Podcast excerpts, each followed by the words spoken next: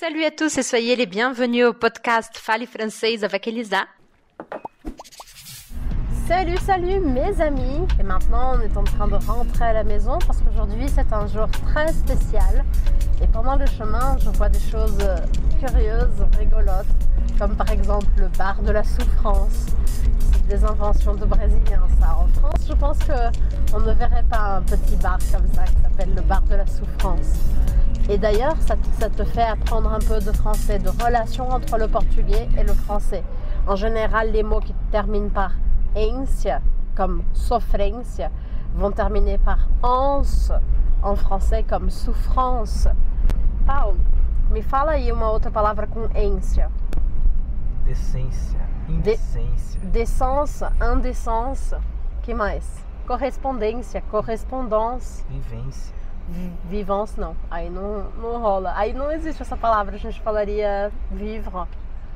La vie, a gente usaria o adjetivo, o adjetivo não, o substantivo, la vie. Mais c'est une règle qui va valoir pendant presque tous les cas, comme vous avez vu. Et c'est une opportunité, une occasion d'apprendre le français avec des choses euh, un peu... Tendance. Tendance. Ça marche. É porque toda regra em francês tem as suas exceções. Como em português. Já. Como em português. Como todas as regras, na verdade, do universo, provavelmente, né? É. E voilà. Mas vamos lá, vamos achar mais. Quer ficar só nessas? Você gostou da brincadeira?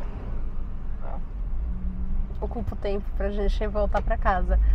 Esse vlog vai être bilingue. Comme, je parle d'habitude.